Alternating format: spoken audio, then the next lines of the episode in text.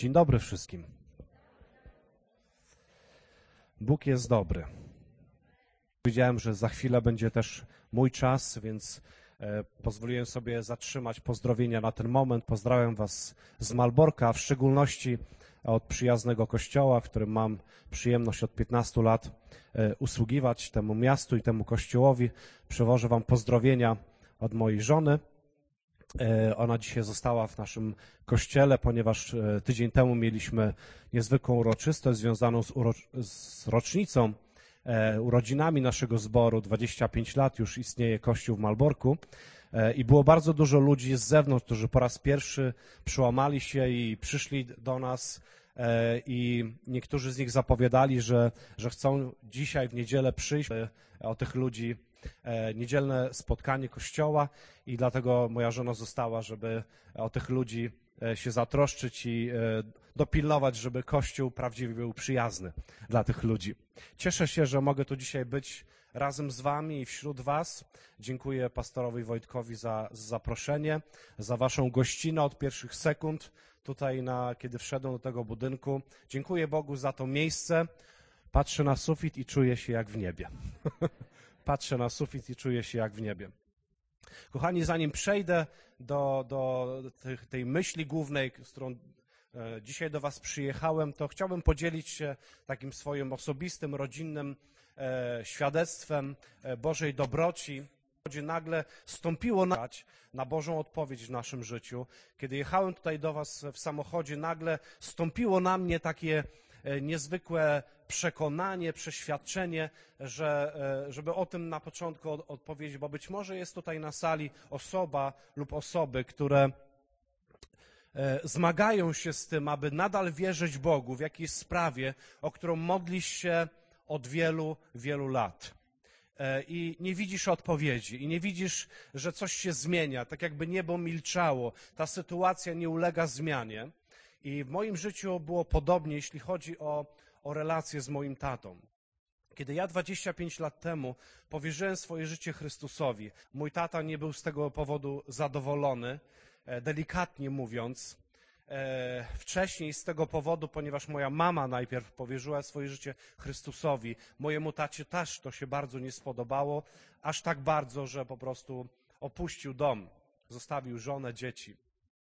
E, I kiedy nigdy nie mieliśmy bliskiej relacji ze sobą, e, ale w momencie, kiedy ja e, poszedłem, można powiedzieć, jak to mój tato mówił, za mamą, a tak naprawdę za Chrystusem i zacząłem chodzić do kościoła w Elblągu, to te relacje jeszcze bardziej się ochłodziły. I potem, kiedy ożeniłem się, kiedy pojawiły się wnuki mojego taty, nasze relacje przez wiele, wiele lat były e, bardzo chłodne, były bardzo formalne. Kiedy spotykaliśmy się od czasu do czasu, to głównie dlatego, że, że chciał zobaczyć swoje wnuki, porozmawialiśmy o pogodzie, o, o zdrowiu, o takich ogólnych rzeczach i po 20 minutach nie było o czym rozmawiać. Kiedy, kiedy zostałem pastorem w Malborku, mój tata w ogóle nie chciał słyszeć o tym. E, Nie chciał wiedzieć, co my robimy, czym się zajmujemy. Dla niego to była moja porażka, dlatego że zainwestował w moje studia. Dzięki temu, że mnie utrzymywał i wspierał finansowo, mogłem studiować e, na dziennych studiach w Olsztynie przez pięć lat, wykształcić się, zdobyć zawód. I potem, kiedy patrzył po latach, że ja zamiast skupić, i to było dla niego coś pieniędzy, e, to, to ja skupiam swoje życie na kościele. I, I to było dla niego coś, co było dla niego powodem do, do zniechęcenia i do, do wstydu. I tak było przez wiele, wiele lat. Modliłem się e, o mojego tatę, ale wiecie, kiedy tak rok za rokiem upływał i nic się nie zmieniało, kiedy próbowaliśmy czasami przemycić w rozmowie jakieś dobre wiadomości i, i dobrą wieść o Jezusie Chrystusie, to reakcja mojego tata, taty na to nie chcielibyście widzieć. To nas zniechęcało i kiedyś wyraźnie powiedział, nie chcę, żebyś mówił mi o tych rzeczach. To było trudne i wiecie, kiedy mijały lata, pojawiało się w moim sercu zniechęcenie. Pojawiało się czasami takie długie momenty, kiedy przestawało jedna dekada tatę, ponieważ nic się nie zmieniało. Mijało rok za rokiem, jedna dekada. I minęła druga dekada, 20 lat, nic się nie zmieniło w tej kwestii, w moich relacjach z moim tatą. i w jego relacji z Bogiem, który dla niego był wówczas odległy. Ale przy taki moment pięć lat temu, kiedy, kiedy urodziła się nasza córeczka, na nasze 40 urodziny taki prezent przyszedł. Odmłodziła nas strasznie i dzisiaj jest być, być wyzwaniem młodym ojcem w takim wieku. E, mój tata zwariował na jej punkcie. Zwariował na punkcie wnuczki. Nigdy nie miał swojej córki, nie miał też wnuczki, a kiedy ona się pojawiła, ona do nas przybliżył. I pamiętam, kiedy zaprosiłem go pięć lat temu, a to zaproszenie raczej było formalne, bo wiedziałem, że nie odpowie na nie, bo nigdy nie odpowiadał na żadne nasze zaproszenia związane z życiem Kościoła. Kiedy zaprosiłem go na naszą e, rocznicę e, Kościoła, która wtedy miała 20 lat, e, byłem zaskoczony, bo powiedział przyjdę. Powiedział przyjdę. I rzeczywiście przyjechał przyjechał na tą rocznicę, usiadł w ostatnim rzędzie i przysłuchiwał się. Po raz pierwszy był w moim kościele, w którym ja już byłem 10 lat pastorem. Słuchał o tym, co, co dzieje się w naszym życiu, co dzieje się w naszej służbie.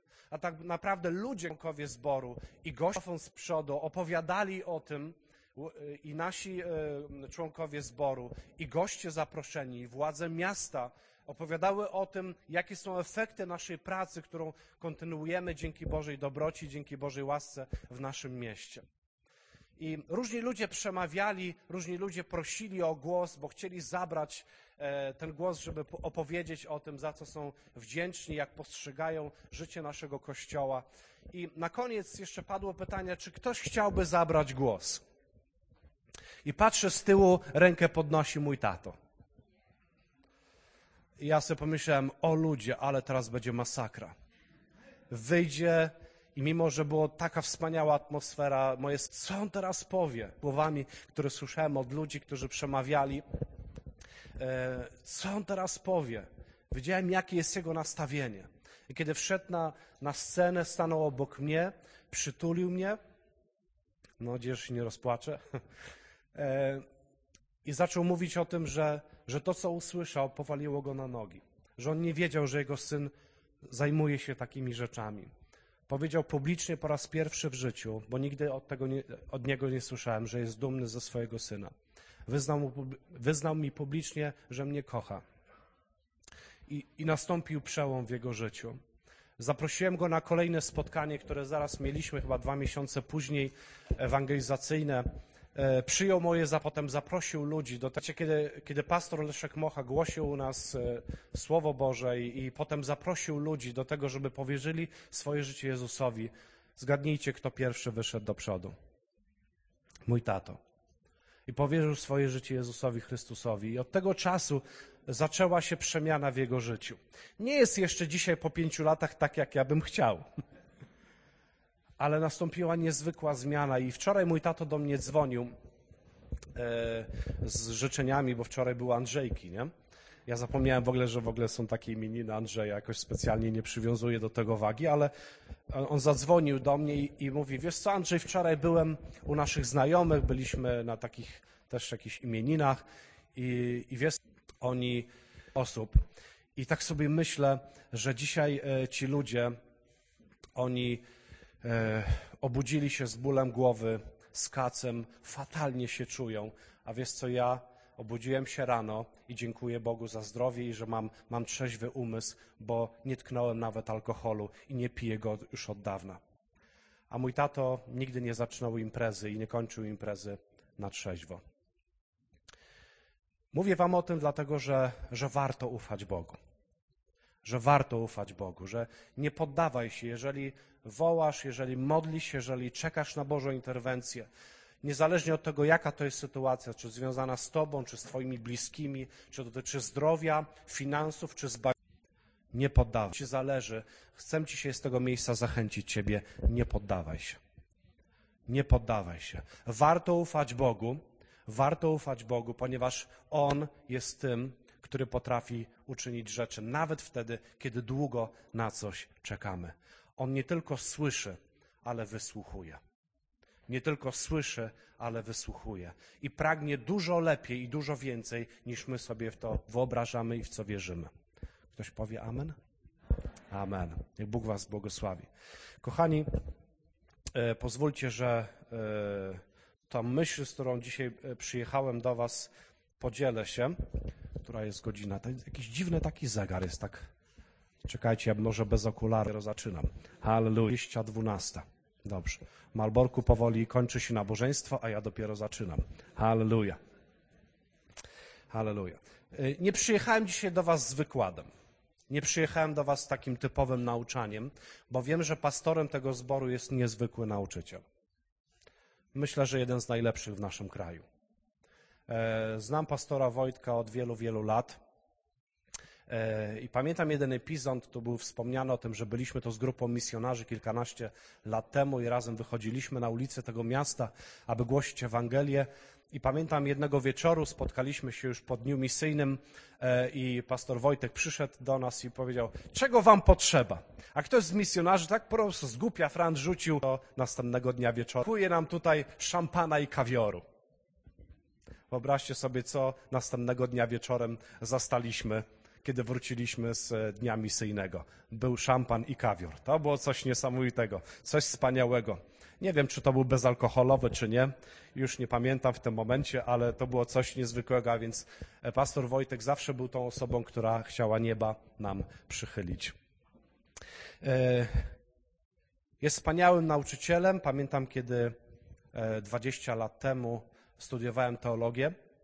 Był jednym z moich nauczycieli, który e, wtedy wykładał historię Kościoła. Pewnie jesteście, nie jesteście zdziwieni, że akurat taki temat. I pamiętam, jak 8 godzin jednego dnia czułem w planie, że jest historię Kościoła. Pamiętam, kiedy przyjechałem na ten weekend, bo studiowałem zaocznie i zobaczyłem w planie, że jest 8 godzin historii Kościoła, sobie pomyślałem, ale nuda. Jak my to przetrwamy? Już z kolegami tam, między innymi e, z pastorem Markiem Sobaszem studiowałem i już wymyślaliśmy sobie jakieś, e, nie wiem, pod ławką będziemy w państwa i miasta grać. Jakoś trzeba będzie przetrwać. Ale to, co, to, co e, pastor Wojtek przedstawił nam i sposób, w jaki to zrobił, to zabrał nas po prostu setki lat wcześniej, zabrał nas do tego swojego świata, który dla niego jest niezwykle ważny i opowiadał nam z taką pasją takie rzeczy. Do dzisiaj to pamiętam, jak tuż przed lunchem e, opowiadał nam historię o pewnych e, chorym, które tak się umartwiały, że pracując czy usługując ludziom e, chorym, owrzodziałym, wyciskały z tych wrzodów płyn, ja tylko cytuję, do specjalnych naparsków i potem to piły. Tak się umartwiały i opowiadał nam to z taką pasją i po czym powiedział, zapraszam na lunch. To jest, to jest pastor Wojtek, niezwykły człowiek. Nie przyjechałem do was z takim typowym nauczaniem, ale chciałem po prostu podzielić się z wami tym, czym żyję, tym, e, do czego bije moje serce i co jest kredą mojego życia od wielu, wielu lat, co napędza mnie, a co jest też pewnym fundamentem, szkieletem, którego, że służyć Bogu i ludziom. A zacznę od tego, że e, jest taka historia w Starym Testamencie. Jednym z królów Judy był król Hiskiasz. Ktoś z Was pamięta historię o królu Hiskiaszku? On zapisał się dosyć dobrze na kartach historii dziejów Izraela, dziejów e, Królestwa Judy. Pismo Święte mówi o tym, że, że on służył Bogu, że podobał się Bogu, że decyzje, jakie podejmował jako król, odnawiały życie duchowe Izraela. I był taki moment, w którym Bóg posłał proroka Izajasza do jego życia i powiedział tak: Słuchaj, Hiskiaszu, uporządkuj, ponieważ wkrótce umrzesz. Ciekawe proroctwo. I Hiskiasz wiedział, że ma bardzo mało czasu na to, żeby uporządkować swoje życie. Tam potem, jeżeli znacie historię, to, to zaczął się modlić i Bóg przedłużył jego życie o 15 lat, ale chciałbym wykorzystać tą historię do tego, żeby zwrócić Waszą uwagę na pewną kwestię. Otóż wyobraź sobie, że, że jesteś w miejscu, w którym dowiadujesz się podobnej rzeczy, jak dowiedział się Hiskiarz. Oto wyobraź sobie, że dzisiaj tutaj siedzisz na tej sali i, i pojawia się człowiek o namaszczeniu proroczym i wskazuje Twoje imię i mówi: Słuchaj, uporządkuj swoje życie. To, co masz do zrobienia, bo niedługo Bóg zabierze Ciebie do siebie. Trudno sobie wyobrazić coś takiego? Spróbujcie sobie taką sytuację wyobrazić i zastanówcie się przez chwilę, jakie rzeczy znalazłyby się na liście, którą wracając do domu byście sporządzili, co chcecie przez ten czas zrobić. Wyobraźcie sobie, że to jest tydzień czasu. Za następną niedzielę już, już was tutaj na tej ziemi nie będzie. Macie tydzień czasu na to, żeby uporządkować swoje życie. I gdybyście zrobili dzisiaj po południu w domu list, że nie byłyby to rzeczy, chcecie zrobić przez ten tydzień, to myślę, że większość z Was ze mną się zgodzi, że nie byłyby to rzeczy błahe. Byłyby to rzeczy ważne. Byłoby to, byłyby to rzeczy najważniejsze. Byłoby to rzeczy, na które być może do tej pory nie starczyło Ci czasu, albo rzeczy, które odkładałeś na później. Coś, co wydawało się, że masz jeszcze na to czas. Zajmę się tymi rzeczami później. Ale kiedy wiesz, że już nie ma później, że zostało tak naprawdę bardzo mało czasu, wiesz, że to jest ten moment, w którym warto tymi najważniejszymi rzeczami się zająć. Ja wiem, że to jest może trudno w tym momencie, ale znalazłyby się nad, co by to było? Jakie jedna, dwie, trzy, cztery rzeczy znalazłyby się na tej liście, którym chciałbyś poświęcić czas w tym ostatnim tygodniu swojego życia? Co by to było? Kogo byś odwiedził? Co byś zrobił? Jakie decyzje byś podjął? Z czego byś zrezygnował? Co byś w ogóle odłożył i stwierdził, że w ogóle to, co do tej pory robiłeś, nie ma znaczenia w obliczu tego, że tak mało czasu ci zostało? I gdybyś tak uczciwie napisał te rzeczy, wymienił je sobie, może by to było kilka rzeczy, może kilkanaście, I gdybyś zobaczył, że są to rzeczy, znajesz, że to do tej pory nie robiłeś. A jednak uznajesz, że to są ważne rzeczy, że to są najważniejsze rzeczy. I że żałujesz, że wcześniej tym się nie zająłeś, że wcześniej tego nie robiłeś.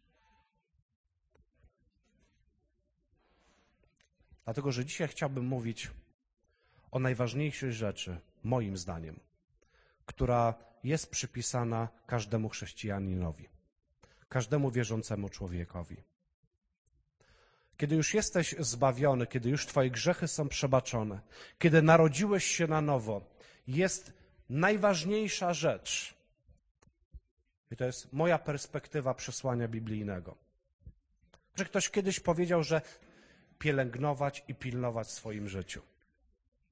Dlatego, że ktoś kiedyś powiedział, że najważniejsze jest to, żeby najważniejsza rzecz w Twoim życiu była na najważniejszym miejscu.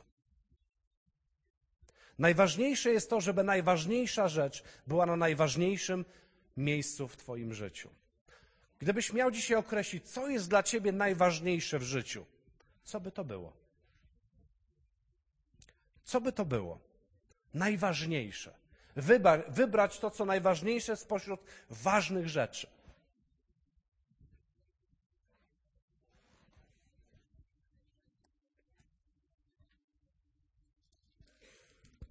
Robię pauzę.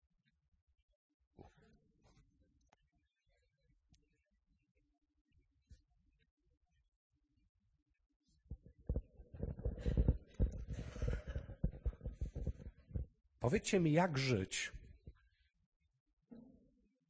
z taką oto perspektywą, żeby żyć każdego dnia w taki sposób, żeby być gotowym odejść w każdej chwili. To znaczy, żeby wszystkie najważniejsze rzeczy były załatwione. Żeby być gotowym rozstać się ze swoją rodziną, ze swoim kościołem i z miejscem tutaj na ziemi pójść do nieba każdego dnia. Czy powinniśmy być na to gotowi każdego dnia? Nie wiemy. Nie zde... Żyć z taką perspektywą przeznaczona. a jednocześnie w tym samym czasie żyć z taką perspektywą, żeby mieć plany, żeby mieć marzenia, żeby mieć e, dla kogo żyć, dlaczego żyć, coś, co nakręca cię, coś, co sprawia, że wstajesz każdego dnia, podnosisz głowę z poduszki i wiesz, że twoje życie ma prawdziwy sens, prawdziwe znaczenie, bo wiesz, że przed tobą jeszcze wspaniałe rzeczy i masz te plany i marzenia na najbliższy rok, na najbliższe 10 lat, na najbliższe 50 lat. Jak to pogodzić? Jak to pogodzić? I dla mnie odpowiedzią jest coś, co brzmi w dwóch słowach. Gdzie to słowo wola, wola? Boża wola. Gdzie to słowo wola, tak w, na, w codziennym języku rzadko go używamy. Zgodzicie się ze mną?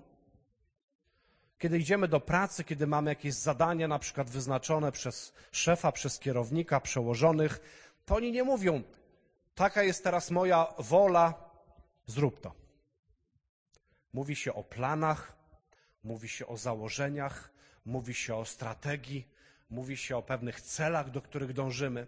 I tak naprawdę, kiedy Pismo Święte e, mówi nam o Bożej woli, to mówi nam o niczym innym, jako Bożych zamierzeniach, jako Bożych planach, jako Bożych marzeniach, jako Bożej Ciebie, dla Twojej rodziny, coś, co jest w Bożym zamyśle, przeznaczonym dla Ciebie, dla Twojej rodziny, dla Twojego kościoła, dla Twojego miasta i dla Twojego kraju.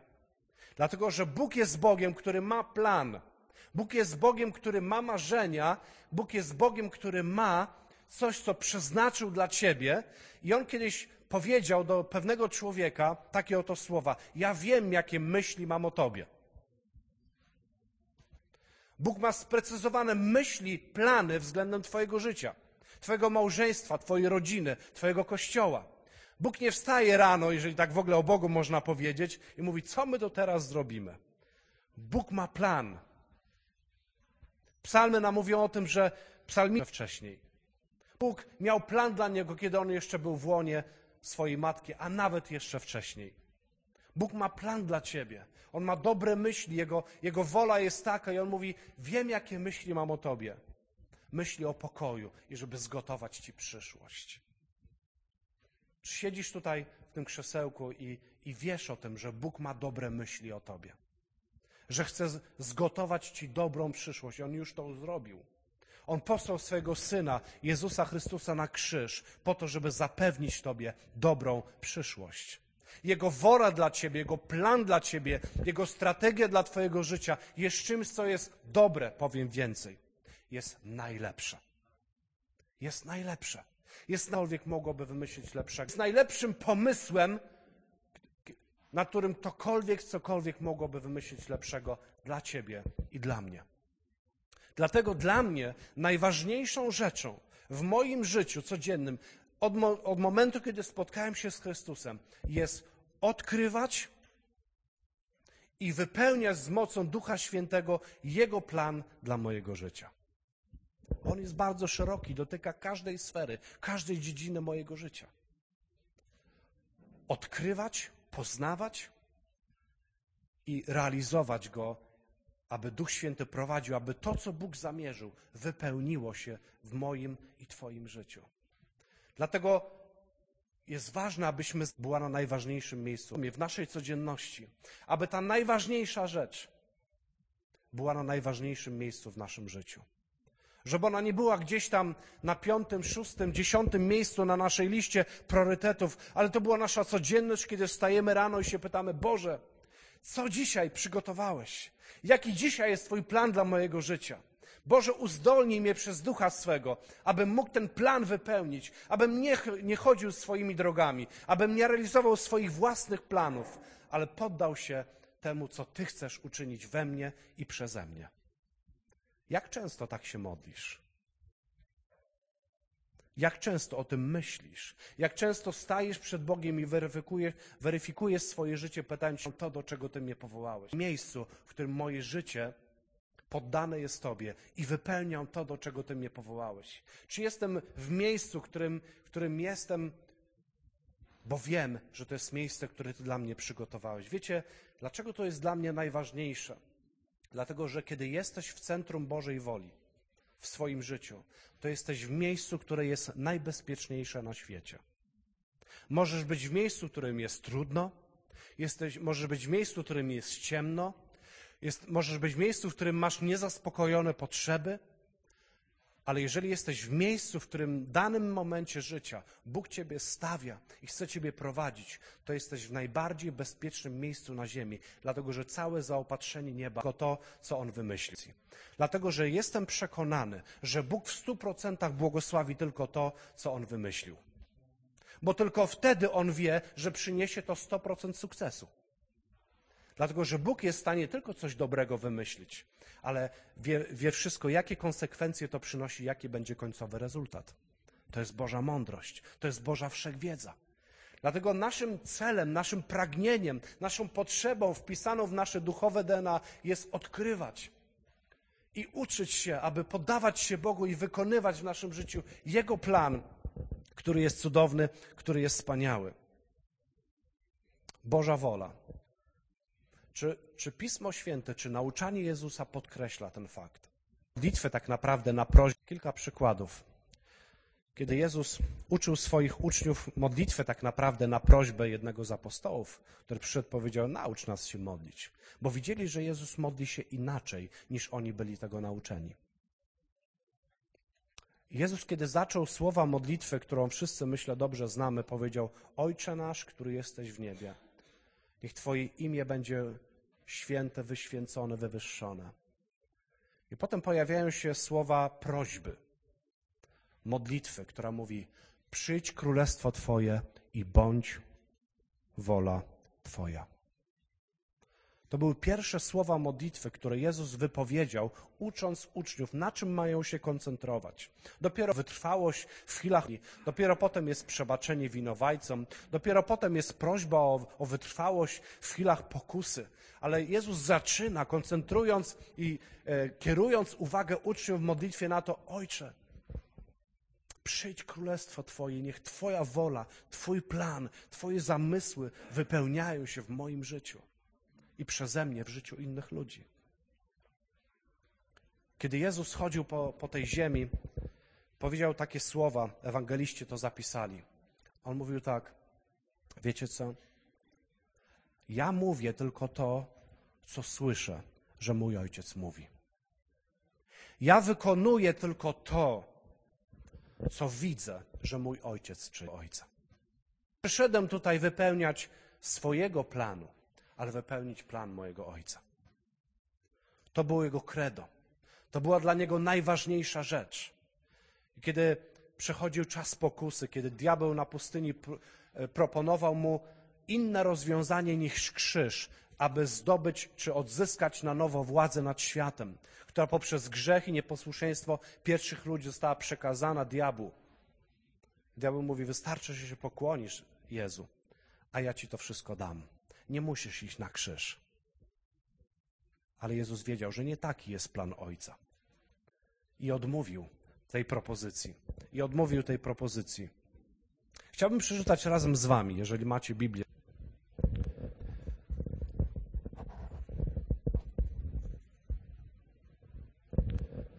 Taki oto fragment z listu do Kolosan.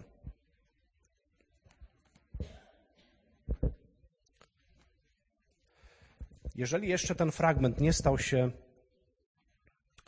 treścią Twojej modlitwy, to zachęcam Cię, żeby od dzisiaj tak się stało. List do Kolosan, pierwszy rozdział.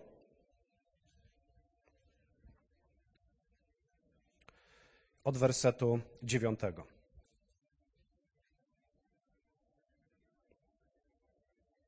Dlatego i my od dnia, gdy o tym usłyszeliśmy, nie przestajemy. Mówi tak, pisze Paweł do zboru w Kolosach. I na czym polega ta modlitwa? Mówi tak, prosimy, aby Bóg napełnił was poznaniem swojej woli we wszelkiej duchowej mądrości i rozeznaniu. Po to, po co? Po to, byście postępowali w sposób godny Pana, mogli mu się we wszystkim podobać, wydawali owoc w każdym dobrym czynie i wzrastali w poznawaniu Boga. wspomagani wszelką mocą, właściwą potędze Jego chwały, wiodącą do wytrwałości i cierpliwości we wszystkim. Z radością dziękujcie Ojcu, który nas przysposobił do udziału w dziedzictwie świętych. Tam, gdzie na, w którym mamy odkup, On nas wybawił spod tyranii ciemności i przeniósł do królestwa swego ukochanego Syna, w którym mamy odkupienie, przebaczenie grzechów. Prosimy, aby Bóg napełnił Was poznaniem swojej woli we wszelkim duchowym zrozumieniu i rozeznaniu. To jest modlitwa, którą ja się modlę bardzo często. Ojcze, pozwól mi rozpoznawać Twoje ścieżki.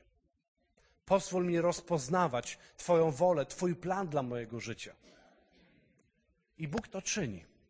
Nie zawsze wszystko rozumiem, nie zawsze wszystko mi dobrze idzie, ale dbam o to w swoim życiu, żeby rozeznawać się w tym, co Bóg chce czynić w moim życiu przeze mnie i z Bogiem już jakiś czas radzić. I powiem Wam, że ta droga nie jest prosta.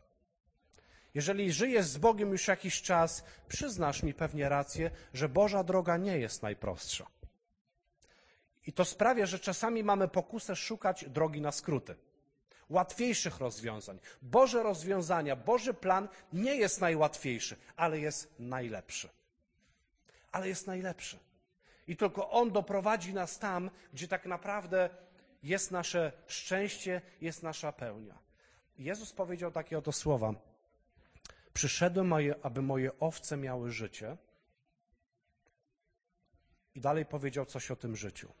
To życie w całej pełni.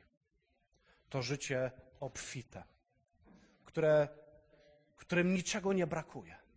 Wiecie, to jest takie życie, które jest możliwe tylko wtedy, kiedy jesteś częścią Bożego planu.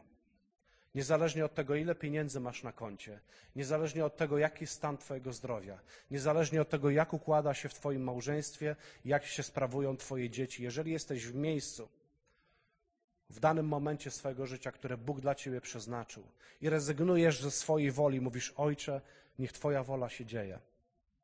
I poddajesz się temu. I wiesz, że to jest to miejsce, w którym jesteś z Bogiem, On jest z Tobą to wtedy to daje ci poczucie szczęścia i spełnienia. Ja tego doświadczam, to jest moim doświadczeniem. Pojechać do. E, usłyszał Boży głos, który usłyszałem 15 lat temu, aby pojechać do Malborka. Dzisiaj, e, analizując pewne trudne wyzwania, które przyszło mi spotkać i z nimi się zmierzyć przez te 15 lat, z jednej strony po ludzku powiedziałbym, muszę się zastanowić. I dziękuję Bogu, że 15 lat temu On mi nie powiedział w szczegółach, co mnie czeka. Ale dzisiaj również bardzo świadomie mówię, nie zamieniłbym tego na nic innego. Bo to poczucie, że jestem w Bożych rękach i że nigdy nie jestem sam w moich kłopotach iż to nie są sprawy, które ściągnąłem na sobie z powodu mojej głupoty, mojego nieposłuszeństwa i mojego chodzenia własnymi drogami, ale są to kłopoty, dlatego są te trudności, że całe piekło się sprzeciwia, aby Boża wola nie wypełniła się w moim życiu. Dlatego są te trudności. Dlatego są te kłopoty, bo jeżeli chcemy wypełniać Bożą wolę, zawsze będzie komuś zależało, żeby nam się to nie udało.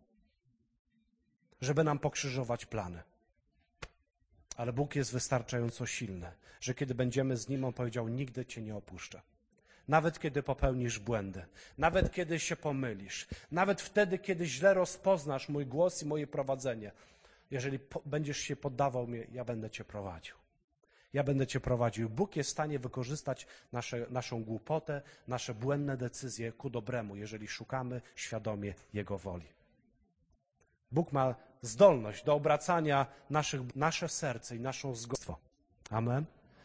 Ale, ale ważne jest, aby miał moje, nasze serce i naszą zgodę na, na realizację Jego planu w naszym życiu. Dlatego chciałem Ci za, zadać pytanie.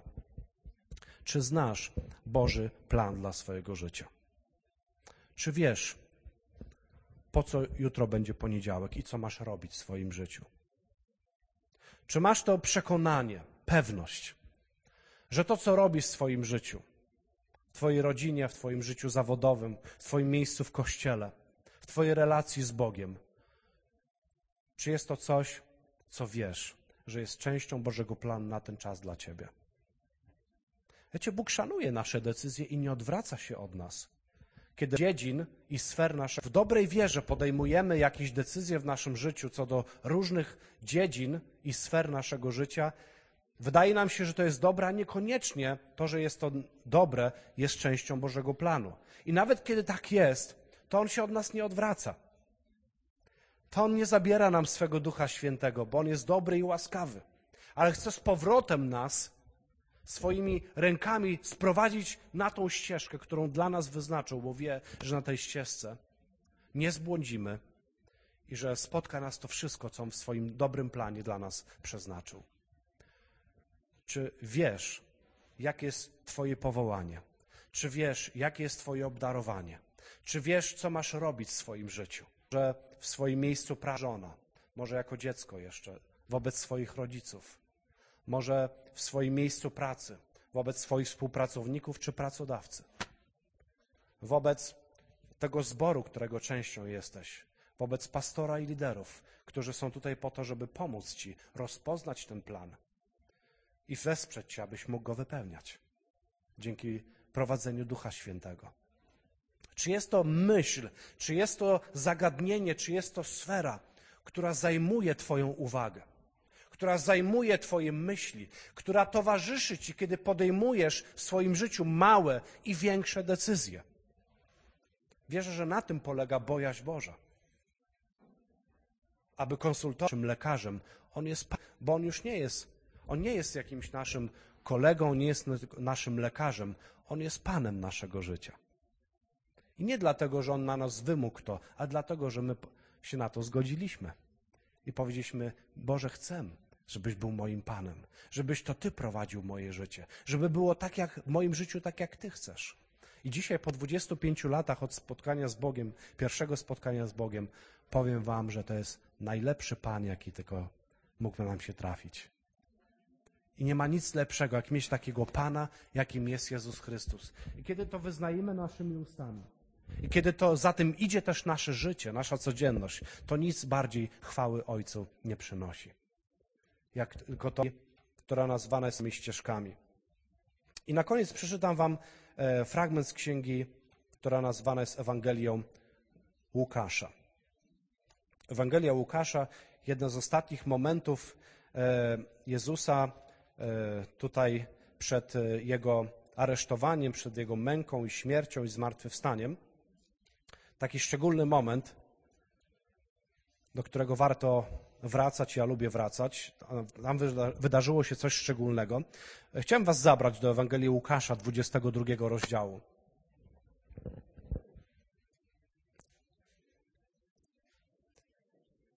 Dwudziesty drugi rozdział. I przeczytam razem z Wami od wersetu 39. 39.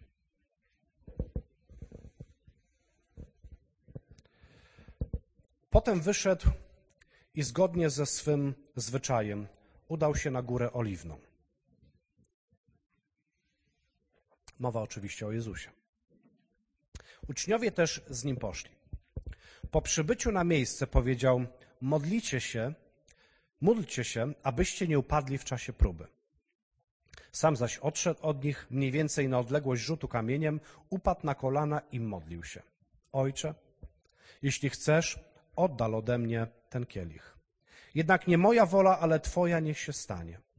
Wtedy ukazał mu się anioł z nieba i dodawał, krople krwi spada on w swoim zmaganiu, tym usilniej się modlił i jego pot był jak krople krwi spadające na ziemię. Gdy wstał od modlitwy i przyszedł do uczniów, zastał ich śpiących. Smutek pogrążył ich we śnie. Dlaczego, dlaczego śpicie?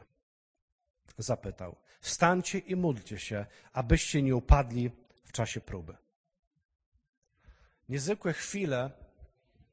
Inni ewangeliści, którzy opisują ten moment, piszą, że kilkakrotnie to się stało, że wracał i modlił się w podobny sposób. Trzykrotnie ewangelista jeden nam mówi. Ale tutaj e, Łukasz jakby podaje nam pewien szczegół, których nie widzimy w innych Ewangeliach, który mówi nam o zmaganiu, zmagał się, towarzyszyło Jezusowi w momencie, kiedy on jako człowiek zmagał się z planem i wolą swojego Ojca. Dlatego, że przyszła taka chwila, kiedy Bóg, który stał się w stu procentach człowiekiem, zmagał się z Bożym planem, z wolą Ojca. Dlatego, że w tym momencie nie chciał, jego ciało, jego umysł nie chciały, żeby wydarzyło się to, co ma się za chwilę wydarzyć. Bo wiedział, że ten plan, sedno tego planu, dla którego Jezus przyszedł na, to, na tą ziemię, związane jest z bólem i cierpieniem dla nas niewyobrażalnym. Kiedy ktoś z Was oglądał film Pasja Mela Gibsona, myślę, że to co? Jest tylko namiastką tego, co naprawdę przeżył Jezus. I on wiedział, co go czeka. I pokazane tutaj jest człowieczeństwo Boga. Pokazany jest tutaj moment, który sprawia, że Bóg pokazuje nam, że rozumie nas, co przechodzimy, kiedy zmagamy się w naszym życiu, aby poddać się czasami Bożej woli, aby pójść Bożą drogą, a nie Bożą na skróty, żeby wybrać trudniejsze, ale lepsze rozwiązanie niż rozwiązanie, które wydaje się być łatwiejsze, ale nie mamy pewności, czy dobrze się zakończy. I Jezus tutaj modli się. I wyobrażacie sobie świętego Jezusa, czystego, szczerze Ojcze, który rozmawia ze swoim Ojcem i mówi szczerze: Ojcze, chciałbym, żeby to mnie minęło. Ojcze, chciałbym, żeby było inne rozwiązanie. Całe ciało we mnie krzyczy: Nie chcę iść na krzyż. I myślę, że podobnie może być w naszym życiu czasami, kiedy, kiedy wiemy, mamy rozeznanie, jaki jest Boży plan dla naszego życia, jakie jest Boże rozwiązanie, jak mamy zachować się w konkretnej sytuacji, jaką decyzję mamy podjąć, przed którą stoimy. I mamy to przeczucie, że kiedy pójdziemy za tym głosem Ducha Świętego, to, to nie będzie najłatwiejsze rozwiązanie. Popełniłeś błąd. Żyło i musisz przyznać się drugiej osobie, że popełniłeś błąd, że okłamałeś, że rozminąłeś się z prawdą. Może wziąłeś coś, co nie należało do ciebie i musisz przyjść się przyznać. To czy to jest łatwe? Chcielibyśmy wtedy znaleźć drogę na skróty, chcielibyśmy znaleźć jakieś inne rozwiązanie pośrednie, żeby, żeby nie znieść tego czasami upokorzenia, nie znieść tego cierpienia, żeby wyjść jakoś z twarzą. Jezus pokazał nam, że możemy być szczerzy przed Bogiem. I kiedy zmagamy się z Bożą wolą dla naszego życia, żebyśmy mogli mu o tym szczerze mówić. Boże, kiedy jestem, nie wiem jak wy rozmawiacie z Bogiem, ale staram się z Bogiem rozmawiać szczerze. Kiedy jestem wesoły, szczęśliwy, wdzięczny, tak jak tydzień temu, kiedy mieliśmy niesamowitą imprezę i doświadczyłem osobiście czegoś niezwykłego, wtedy mówię szczerze, Boże, jesteś niezwykły, cudowny, wspaniały, tak bardzo Ci za to dziękuję. Ale czasami, kiedy mam doła i czasami, kiedy zmagam się z Bożą wolą, czasami, kiedy mam ochotę wszystko rzucić, wyjechać na bezludną wyspę, bo jestem introwertykiem, to mówię, Boże, szczerze, nie mam na to ochoty. Boże, mam lepszy pomysł. Czasami radzicie Bogu, czasami podpowiadacie Bogu. Rozumie, młodzi, Bóg ma już swoje lata. Młodzi mówią, czy Bóg rozumie młodzież w XXI wieku? On dokładnie rozumie. I możemy być przed Nim szczerzy. Ale nauczyłem się już wiele lat temu, aby, aby każdą moją modlitwę, każde moje podpowiadanie Bogu, każde moje wyrażanie swojego e, niezadowolenia, swojego zniechęcenia, które wylewam przed Bogiem, zawsze kończę w taki sposób, jaki Jezus kończył tą rozmowę z Bogiem. Boże, mam swój pomysł. Boże, nie podoba mi się to, co mam zrobić, ale chcę Ci powiedzieć, że poddaję się Twojemu planowi. Podca, prowadź mnie, a nie to, co ja chcę, ale to, co Ty chcesz. Daję Tobie otwarte drzwi mego serca. Prowadź mnie, aby to Twój plan wypełnił się w moim życiu. Jezus dał nam cudowny przykład. I chcę Ci powiedzieć, że kiedy zmagasz się z Bożą wolą, to wcale to nie jest nic złego i wcale to nie jest grzeszne, bo w przypadku Jezusa wcale to nie było grzeszne, bo to było szczere. Grzeszne jest wtedy, wtedy to, kiedy jednak podejmujesz decyzję, aby zrobić rzeczy po swojemu. Bo grzech to znaczy nie trafić do celu. To znaczy, że zrobić rzeczy po swojemu. I Bóg wie, że nigdy nie skończy się to bardzo dobrze. A On chce, żeby wszystko w Twoim życiu kończyło się z happy endem. Moja córeczka, której dobrze się kończy, trudna i niebiblijne historie, bardzo lubi te zakończenia. Kiedy dobrze się kończy trudna sytuacja i wszyscy żyli długo i szczęśliwie. I Bóg ma również dla nas happy end w każdej sytuacji. Ale czasami, zanim do tego dojdzie, e, czekają nas trudności i wyzwania. Ale wiecie co? W tych trudnościach i wyzwaniach On nam mówi: Zawsze będę z Tobą. Nigdy Cię nie zostawię, nigdy Cię nie opuszczę. To są słowa Jezusa. I dam Ci całe zaopatrzenie nieba, wszystko, co, co Ci będzie potrzebne, abyś nie tylko mógł wytrwać, ale mógł zobaczyć ziemię obiecaną w tej sferze, w tej, w tej dziedzinie swojego życia. I mógłbym Wam opowiadać wiele historii, pójść za Bożą, jakby potwierdzają w moim życiu to, że warto było e, pójść za Bożą wolą, niż wybierać swoje rozwiązania. Ale powiem Wam na koniec e, historię, która przydarzyła się mojemu synowi. E, jakieś trzy lata temu skończył szkołę średnią i wybierał się na studia. I miał plan dla swojego życia. E, I miał plan co do swoich studiów, miał plan co do miasta. Tym miastem była Warszawa. Tym planem była uczelnia tym e, w Warszawie, tym planem było dziennikarstwo, które chciał studiować. Złożył papiery, dostał się, dostał potwierdzenie. E, na początku lipca razem z żoną przygotowano przyszłych studentów. Razem z żoną się cieszyliśmy z tego powodu. Razem z żoną przygotowaliśmy, załatwialiśmy mu miejsce, gdzie będzie mógł e, też mieszkać tam w Warszawie. I wszystkie plany już prawie były dopięte na ostatni guzik. I kiedy przyszedł e, druga połowa lipca, jakoś tak się zdarzyło, jakiś zbieg okoliczności, jeżeli tak można mówić w życiu chrześcijanina, że trafił na jeden dzień, na jeden wieczór na e, konferencję momentu przeznaczoną dla młodzieży. Pojechał tam na jeden wieczór.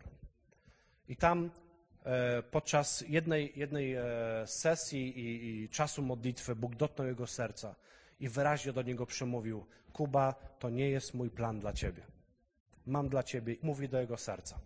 Tak wyraźnie to odebrał, że nie miał żadnych wątpliwości, że to Bóg mówi do jego serca. Nie potrzebował potwierdzeń. Potrzebował miesiąca, żeby z tym się zmagać, żeby jego wola poddała się woli Boga. Żeby jego plan był gotowy, żeby zostać skancelowany, żeby przyjąć Boży plan. Co do studiów, co do miasta, co do tego, co w najbliższym czasie ma się wydarzyć. I nikomu o tym nie mówił. Zmagał się przez kilka tygodni. I w końcu wiedział, że jeżeli pójdzie za głosem Bożym, to dobrze na tym wyjdzie. I powiedział Bogu tak. I wtedy przyjechał do nas i powiedział: Mamo, tato, nie idę na studia do Warszawy. Bardzo się zaniepokoiliśmy. Co on znowu wymyśli w Gdyni? Ojej, co za głupoty. Mówi: Idę do, do szkoły biblijnej w Gdyni. I wiecie, tak się ucieszyłem. Powiedziałem, masz moje pełne wsparcie. Wiecie, Bóg się do tego przyznał, że kilka dni potem dostałem, e, dostałem e-mail od mojej przyjaciółki, która jest w Stanach i powiedziała, dowiedziałam się od dyrektorów tej szkoły, że twój syn idzie tam na studia. I chcę pomóc mu w realizacji Bożego planu i będę pokrywała całą opłatę związaną z tych studiów, z tymi studiami. I co miesiąc przelewała na konto 800 zł po to, żeby zapłacić za akademiki czesne na studia.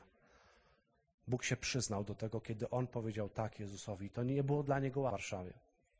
Świadectwem mój syn ostatnio na bazie centrum na konferencji młodzieżowej, która miała miejsce w Warszawie.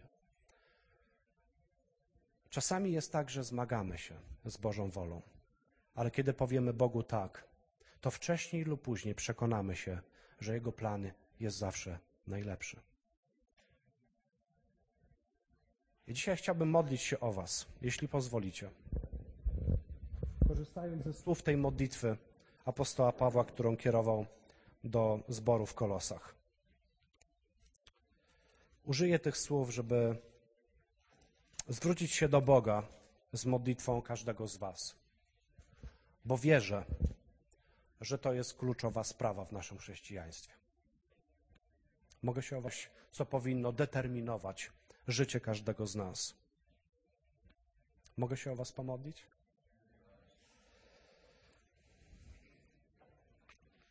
Ojcze, dziękuję Ci, że mogę dzisiaj być w tym mieście, we Fromorku i w tym kościele. I dziękuję, że tutaj jest ciało Chrystusa, są Twoi synowie i Twoje córki, których oczyściłeś, zbawiłeś i dałeś nowe życie w Jezusie Chrystusie. I dziękuję Ci, Ojcze, za to, że w Chrystusie masz dla nich cudowny plan, dla życia każdego z nich. Że odkąd przebaczyłeś im grzechy i powołałeś ich do nowego życia, to powołałeś ich dlatego, że, że masz na każdy dzień dla nich cudowne rzeczy przygotowane.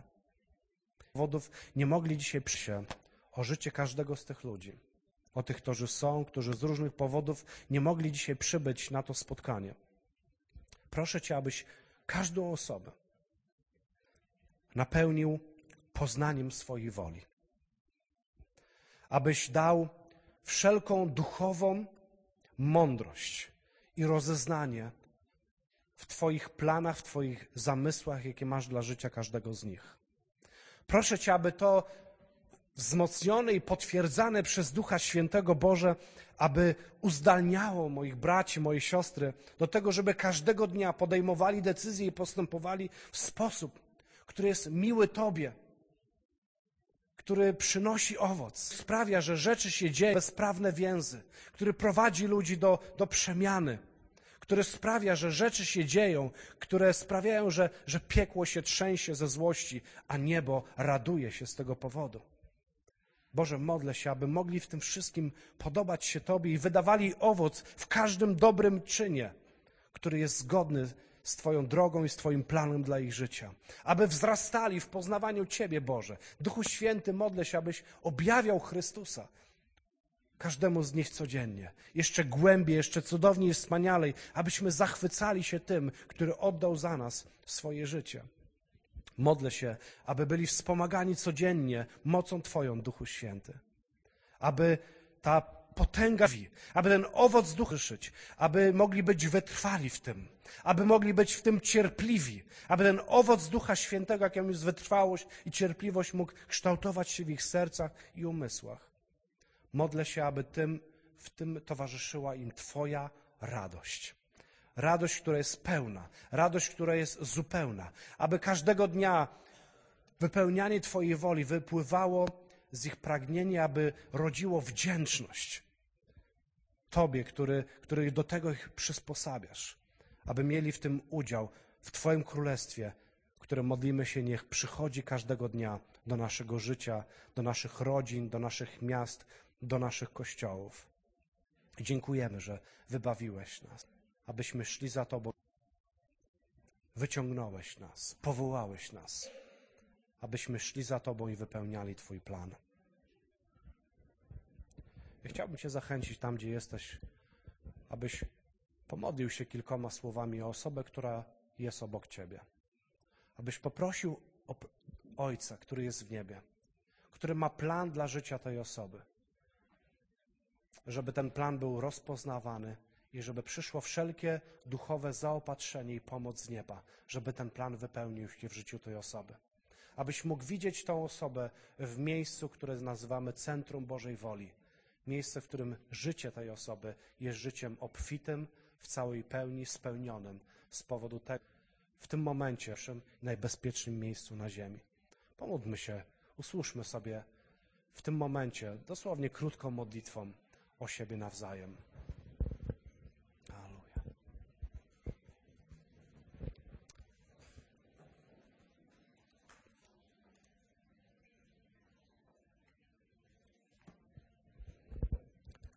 Dziękuję Ci, Ojcze, że słyszysz tę modlitwę.